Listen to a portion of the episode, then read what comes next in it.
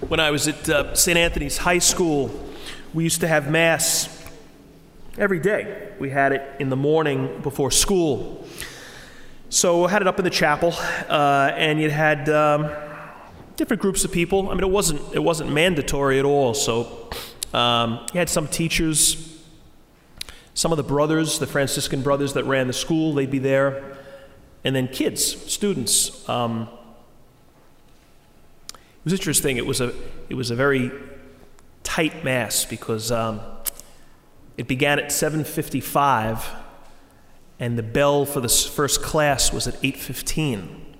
So it was like you had 20 minutes to get, and literally like a bell would ring at 8:15, and like the kids would look at you like, and the teacher's like, "We gotta go." So I mean, if I was late, like if you came in a little late, um, which I never really do or did, but. Um, a couple of minutes late, then it's like an even crazier quick mass. Um, any rate, I remember, I think it was my second year, uh, the church where I was living, uh, they had asked me if I would take duty on Thursdays, which basically meant I had to do a morning mass in the parish, which meant I couldn't do the school mass.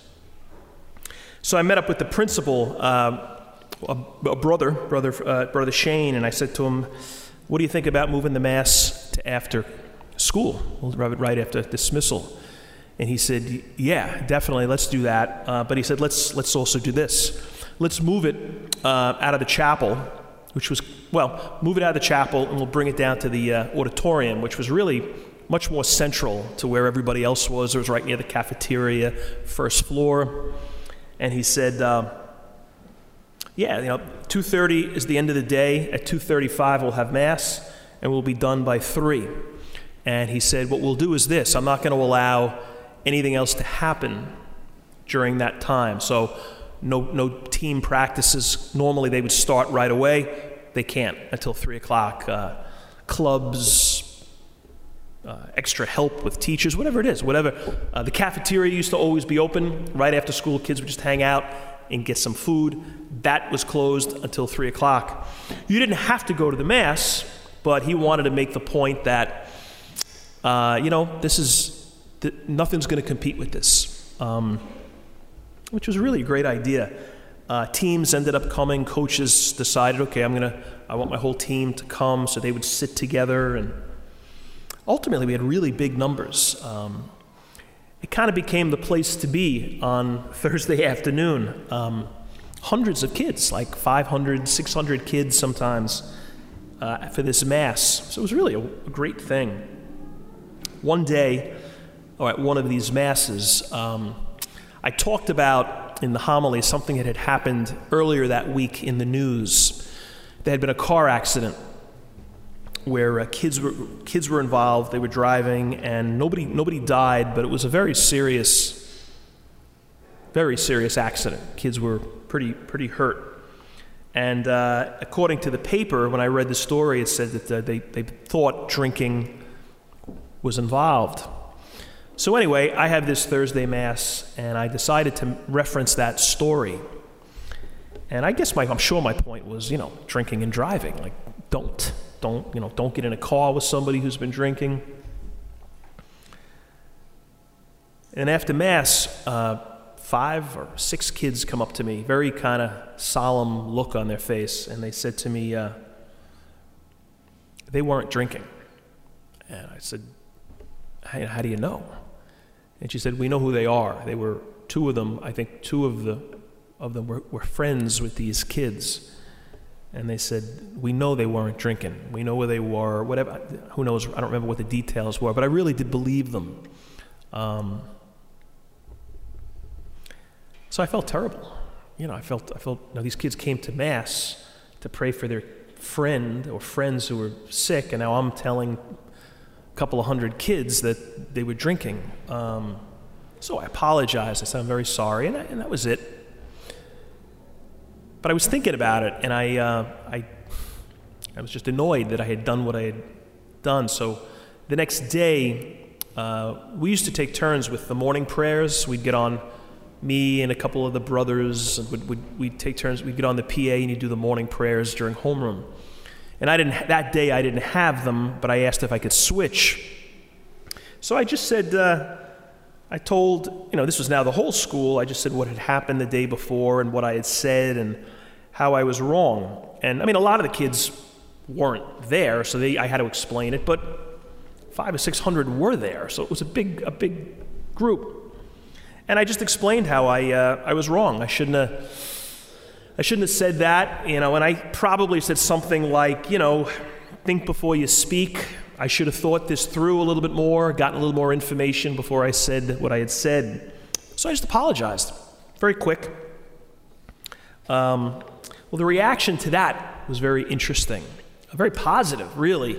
Uh, a number of teachers just said, "Well, that was that was good that you did that." Um, they weren't, I guess, they weren't used to that. Like somebody in authority, particularly like a priest, saying, "Oh, I'm sorry, I shouldn't have said that," or whatever. And and they said the reaction of the kids was very interesting, and also kind of, you know, homeroom. Half the time they wouldn't even be listening to the prayers, but they heard that, and a lot of them kind of like looked up and were listening to what was being said.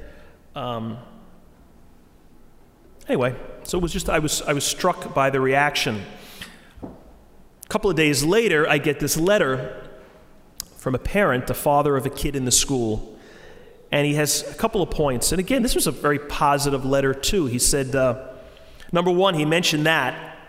And he said that his daughter that night, I guess, mentioned the, uh, what I had, the apology. And she thought that was a good, like my stock kind of went up in her eyes. So he was letting me know that.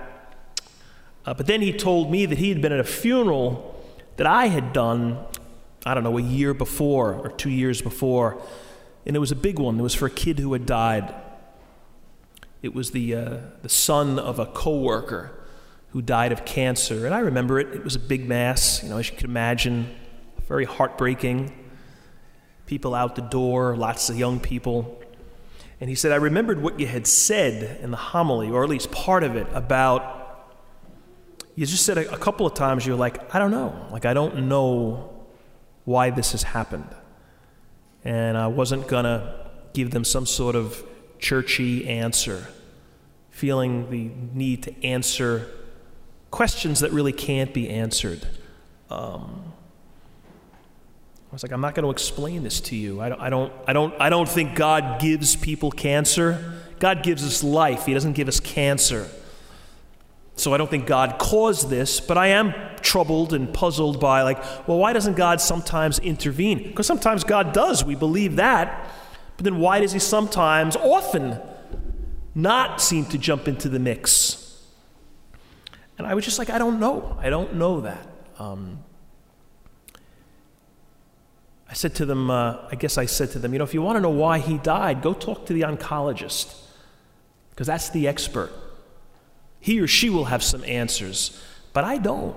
And uh, anyway, he liked, he appreciated that. The kind of, I don't know. Like, we don't have all the answers.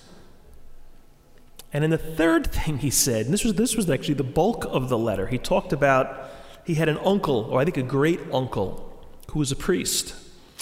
And his uh, grandparents, his, his uncle, they were all from Ireland. And he said uh, the uncle lived in the States but didn't live in New York, but would see him a couple of, he'd come visit a couple of times a year. And he said when this guy would show up, it was like the king had arrived. like they would roll out the red carpet in just ridiculous ways. I guess it was the, his, his grandmother, I guess, would be like the priest's sister would just over the top. You know, it was like everything stopped, and he was just like the center of attention, waited on hand and foot. And it was just like everybody was like, all right, enough, you know. And, and he even said he, he thought, you know, the father, the, uh, the priest was kind of, kind of, kind of a know it all. Kind of, kind of arrogant and wasn't very patient. You know, he had a busy house with kids and the craziness of that. He wasn't used to that. you know, I think it was kind of like an Irish thing from another generation where, like, oh my God, like the church and then the priest was just. Like he just had too much influence, objectively, had too much influence. Nobody has all the answers. And he said to me, you know, because of my uncle, I, I, I t- in all honesty, I kind of had like a little bit of an anti priest or an anti clerical attitude because of my not great experience with him. But he said, you kind of challenged me. So I was grateful for that. It was a very thoughtful letter, and it's like, where does that come from? That sort of, this is the, the prince. He knows everything. Traffic should stop because he's here and he's got all the answers. I mean, exaggerating a little bit, but you get my point. Like, where does that come from? I think it comes from the church. You know, it comes from, I think we sort of, we, we, we puff ourselves up. Like we, in a lot of cases, we make ourselves too much like we've got all the answers. I mean, look at the gospel today. It's not, it's not a new problem. Look it goes back to at least Jesus' time. These religious leaders couldn't stand Jesus for a very simple reason. He was stealing their spotlight. He was saying things, and people were intrigued. They were listening, they were following him. So the focus went from the religious leadership they always they were the princes. They always got the focus. They had the spotlight. And now this guy shows up and people are like, "Whoa, like this guy, he's got something to say." And they couldn't stand it. They were threatened by it. So that's where you get this gospel. They're like, "Okay, we're going we're to get him. We're going to get him. We're going to ask him an impossible question." And this whole thing about who comes first, God or the government? Religion or politics? Caesar or God? And it's like no matter what he says, he's going to alienate somebody. If he says God comes first, he's going to be seen as a rebel to the Roman government, and they're going to go after him. They'll stop him. And if he says that uh, the other side of it, if he says that uh, the, the Roman government is first, Caesar's number one, then the Jewish people are going to be furious with him because they were they saw the Romans as they were they were these this occupying force, and now you're saying that Caesar comes before God. So no matter what he says, he's going to get caught. That's why they ask the question. And he knows that. Which one is it? Do you pay taxes to Caesar or to God? And he goes, Both. Nice try, but it's both. You don't have to pick, it's not either or. Sometimes in life, I think things are either or, aren't they? Like sometimes there's, there's right and wrong, there's just absolute truths. Yes, no, black, white. Sometimes yes, but not always. It can be both and. And I think he does that in this response. He's like, give Caesar, if, if it's his coin, give him, give him his place. But also give God his place. It's not one or the other, it can be both. At the end of the day, yeah, it's God. Because Caesar's not God. God is God, Caesar isn't. Caesar's important. Pay your taxes to Caesar, but he's not God. God comes first. Doesn't mean nobody else matters. Lots of people matter. But God's got to be number one. You know, I remember I got somebody, uh, I think they emailed me this kind of an interesting article. Uh, it was like a one of these survey kind of things where it was, uh, well, this was the question. It was uh, the 50 most influential people of all time.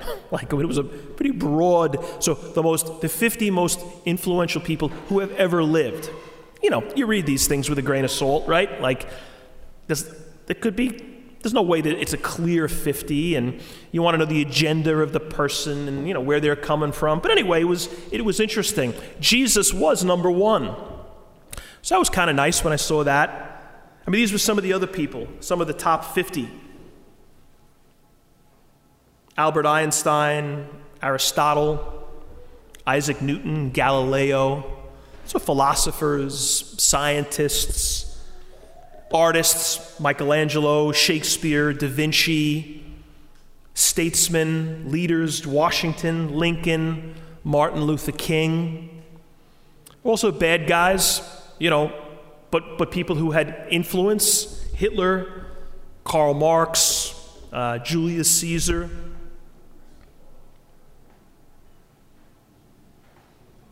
There was a quote from John Lennon, and he was talking about Elvis and his influence. And John Lennon said, Before Elvis, there was nothing. Before Elvis, there was nothing. Yes, there was. you know, like, with all due respect to John Lennon and the Beatles and, and to Elvis, there was something before Elvis. And I love Elvis. I mean, he, he was the king, but he wasn't God. We know that. Like when you take people and you put them like on a God pedestal, it's inevitable we're going to be let down. I mean, look at how El, poor Elvis, the end of his life. Man, he wasn't God. Elvis's voice, yeah, I think that was a gift from God. Elvis's charisma, yeah, I think that was like a, that was like Holy Spirit charisma. Evidence of God throughout Elvis's life and his gift. But he wasn't God. I mean, of course we know that. But like in this, you know, culture of celebrity, you make people more than they are. It's like Jesus was like, Jesus would be like, no, Elvis was awesome. God's, God's the reason for Elvis. God created Elvis, but he's not God. Kind of an interesting quote from uh, Einstein, Albert Einstein, and he was asked like, toward the end of his life, sort of like, so with all that you've done, he was responsible for so much. The question was basically was, so what do you what is it you do? What do you do? And he said, I trace the lines that flow from God. That's a pretty cool concept. I trace the lines that flow from God. And you know what? I guess Albert Einstein traced the lines maybe better than the, the lines of science, better than anybody maybe who ever lived. But he says, but, they, but they, the lines came from God. I was just somebody that God used. I mean, that's that humility, I think, is what should fuel our lives. We all know people who who've gotten it wrong. I mean, we all do this at times. You get too passionate about too passionate about something, something just becomes too big a deal in our lives, and as a result, our priorities get mixed up. If I'm giving this too much of my heart, then that means this, these other parts of my life are getting ignored, and they may be more important than the part I'm focusing on. So I become the fool. I become the one with regrets. I mean, we all do it. I guess that's what sin is, right? When we just go after something and make it more important than it is. I mean, I just think today, like, you know, and I reference this a lot, but the number of families who will be at a, at a field on a Sunday morning because there's almost nothing more important than their nine year old's soccer career. It's like, you got to be kidding. And they're not here because of it. Now, I also know people who are like, no, I'm here. I'm just not going to be here Sunday morning. We got to Mass last night. Or we got here, or we will get here tonight. People do balance it. Jesus didn't say, Caesar's out. He just was like, put him in pers- his proper place. But Caesar was real, Caesar was important. He didn't say, don't pay the tax. He just said,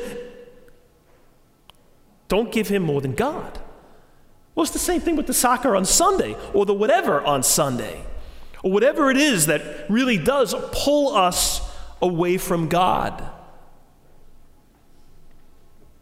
You know, that Mass, that school Mass that we, we began on the Thursdays, I mean, it really was a great idea.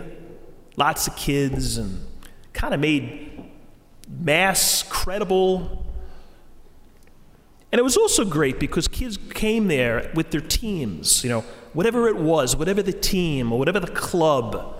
You know, when the spring musical was, was getting ready to happen, you know, the whole cast for the spring musical would be sitting together in the auditorium at Mass. Because those things were good. They weren't, you know, football. Clearly, they were all good things, these teams and these clubs.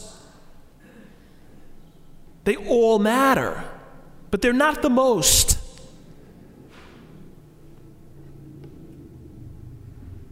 Remember what matters most.